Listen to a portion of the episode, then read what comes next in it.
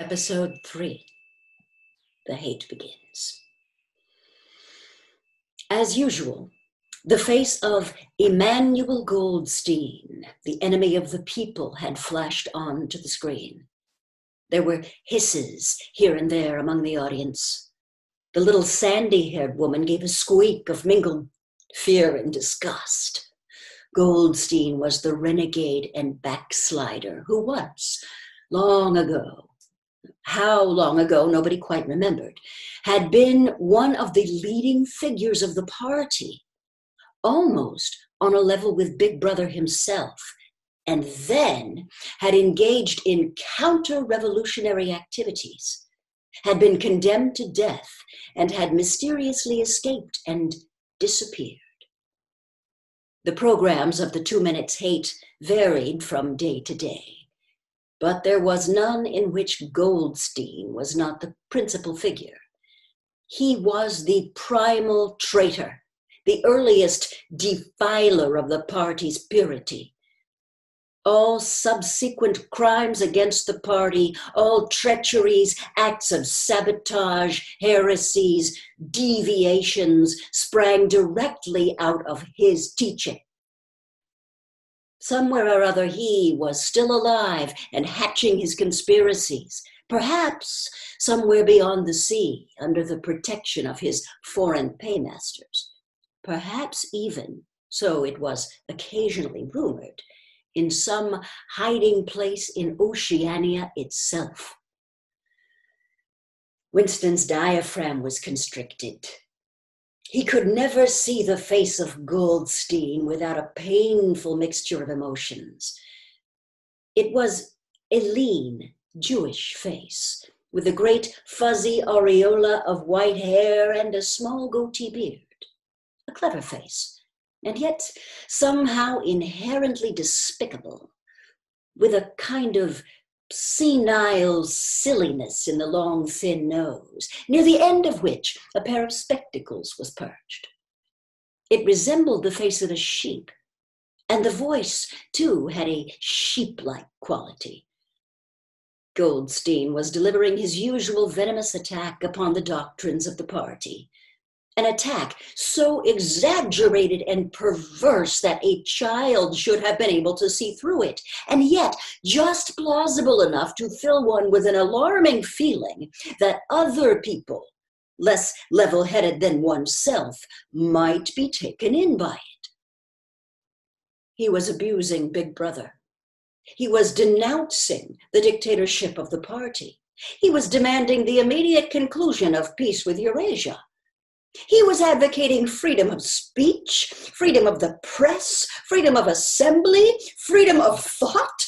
He was crying hysterically that the revolution had been betrayed. And all this in rapid polysyllabic speech, which was a sort of parody of the habitual style of the orators of the party, and even contained newspeak words. More newspeak words, indeed, than any party member would normally use in real life, and all the while, lest one should be in any doubt as to the reality which Goldstein's specious claptrap covered, behind his head on the telescreen there marched the endless columns of the Eurasian army. Row after row of solid looking men with expressionless Asiatic faces, who swam up to the surface of the screen and vanished, to be replaced by others exactly similar. The dull, rhythmic tramp of the soldier's boots formed the background to Goldstein's bleating voice. Before the hate had proceeded for 30 seconds, uncontrollable exclamations of rage were breaking out from half the people in the room. The self satisfied sheep like face on the screen and the terrifying power of the Eurasian army behind it were too much to be borne. Besides, the sight or even the thought of Goldstein produced fear and anger automatically. He was an object of hatred more constant than either Eurasia or Eastasia. Since when Oceania was at war with one of these powers, it was generally at peace with the other. But what was strange was that although Goldstein was hated and despised by everybody, although every day and a thousand times a day, on platforms, on the telescreen, in newspapers, in books, his theories were refuted, smashed, ridiculed, held up to the general gaze for the pitiful rubbish that they were. In spite of all this, his influence never seemed to grow less. Always there were fresh dupes waiting to be seduced by him. A day never passed when spies and saboteurs acting under his directions were not unmasked by the thought police. He was the commander of a vast shadowy army, an underground network of conspirators dedicated to the overthrow of the state. The Brotherhood, its name was supposed to be. There were also whispered stories of a terrible book a compendium of all the heresies of which Goldstein was the author and which circulated clandestinely here and there. It was a book without a title. People referred to it, if at all, simply as the book. But one knew of such things only through vague rumors. Neither the Brotherhood nor the book was a subject that any ordinary party member would mention if there was a way of avoiding it in its second minute, the hate rose to a frenzy. People were leaping up and down in their places and shouting at the tops of their voices in an effort to drown the maddening, bleating voice that came from the screen. The little sandy haired woman had turned bright pink, and her mouth was opening and shutting like that of a landed fish. Even O'Brien's heavy face was flushed. He was sitting very straight in his chair, his powerful chest swelling and quivering as though he were standing up to the assault of a wave. The dark haired girl behind Winston had begun crying out, Swine! Swine! Swine! And suddenly she picked up a heavy newspeak dictionary and flung it at the screen. It struck Goldstein's nose and bounced off. The voice continued inexorably. In a lucid moment, Winston found that he was shouting with the others and kicking his heel violently against the rung of his chair. The horrible thing about the two minutes hate was not that one was obliged to act a part, but on the contrary, that it was impossible to avoid joining in. Within 30 seconds, any pretense was always unnecessary. A hideous ecstasy of fear and vindictiveness a desire to kill, to torture, to smash faces in with a sledgehammer seemed to flow through the whole group of people like an electric current, turning one, even against one's will, into a grimacing, screaming lunatic. And yet, the rage that one felt was an abstract, undirected emotion, which could be switched from one object to another like the flame of a blowtorch. Thus, at one moment, Winston's hatred was not turned against Goldstein at all, but on the contrary, against Big Brother, the party, and the thought police. And at such moments, his heart went out to the lonely, derided heretic on the screen, sole guardian of the truth and sanity in a world of lies. And yet, the very next instant, he was at one with the people about him, and all that was said of Goldstein seemed to him to be true. At those moments, his secret loathing of Big Brother changed into adoration.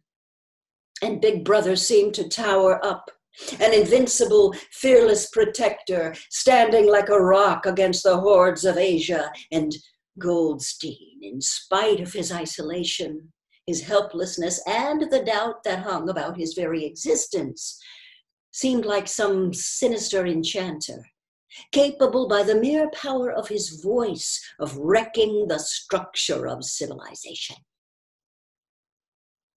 It was even possible, at moments, to switch one's hatred this way or that by a voluntary act. Suddenly, by the sort of violent effort with which one wrenches one's head away from the pillow in a nightmare, Winston succeeded in transferring his hatred from the face on the screen to the dark haired girl behind him.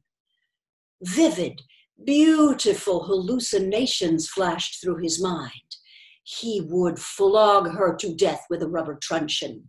He would tie her naked to a stake and shoot her full of arrows like Saint Sebastian. He would ravish her and cut her throat at the moment of climax. Better than before, moreover, he realized why it was that he hated her. He hated her because she was young and pretty and sexless, because he wanted to go to bed with her and would never do so, because round her sweet, supple waist, which seemed to ask you to encircle it with your arm, there was only the odious scarlet sash, aggressive symbol of chastity. The hate rose to its climax the voice of Goldstein had become an actual sheep's bleat. And for an instant, the face changed into that of a sheep. Then the sheep face melted into the figure of a Eurasian soldier who seemed to be advancing, huge and terrible, his submachine gun roaring and seemed to spring out of the surface of the screen so that some of the people in the front row actually flinched backwards in their seats. But in the same moment, drawing a deep sigh of relief from everybody. The hostile figure melted into the face of Big Brother. Black haired, mustachioed, full of power and mysterious calm, and so vast that it almost filled up the screen. Nobody heard what Big Brother was saying. It was merely a few words of encouragement, the sort of words that are uttered in the din of battle, not distinguishable individually, but restoring confidence by the fact of being spoken. Then the face of Big Brother faded away again, and instead, the three slogans of the party stood out in bold capitals War is peace, freedom is slavery, ignorance is strength but the face of Big Brother seemed to persist for several seconds on the screen, as though the impact that it had made on everyone's eyeballs was too vivid to wear off immediately. The little sandy haired woman had flung herself forward over the back of the chair in front of her. With a tremulous murmur that sounded like my savior, she extended her arms toward the screen. Then she buried her face in her hands it was apparent that she was uttering a prayer. At this moment, the entire group of people broke into a deep, slow, rhythmical chant of B, B, B, B, over and over again, very slowly, with a long pause between the first B and the second a heavy, murmurous sound, somehow curiously savage, in the background of which one seemed to hear the stamp of naked feet and the throbbing of tom toms. For perhaps as much as 30 seconds they kept it up. It was a refrain that was often heard in moments of overwhelming emotion. Partly it was a sort of hymn to the wisdom and majesty of Big Brother but still more, it was an act of self hypnosis, a deliberate drowning of consciousness by means of rhythmic noise. Winston's entrails seemed to grow cold. In the two minutes' hate, he could not help sharing in the general delirium, but this subhuman chanting of B, B, B, B always filled him with horror. Of course, he chanted with the rest. It was impossible to do otherwise. To dissemble your feelings, to control your face, to do what everyone else was doing was an instinctive reaction. But there was a space of a couple of seconds during which the expression of his eyes might conceivably have betrayed him. And it was exactly at this moment that the significant thing happened, if indeed it did happen. There'll be more tomorrow.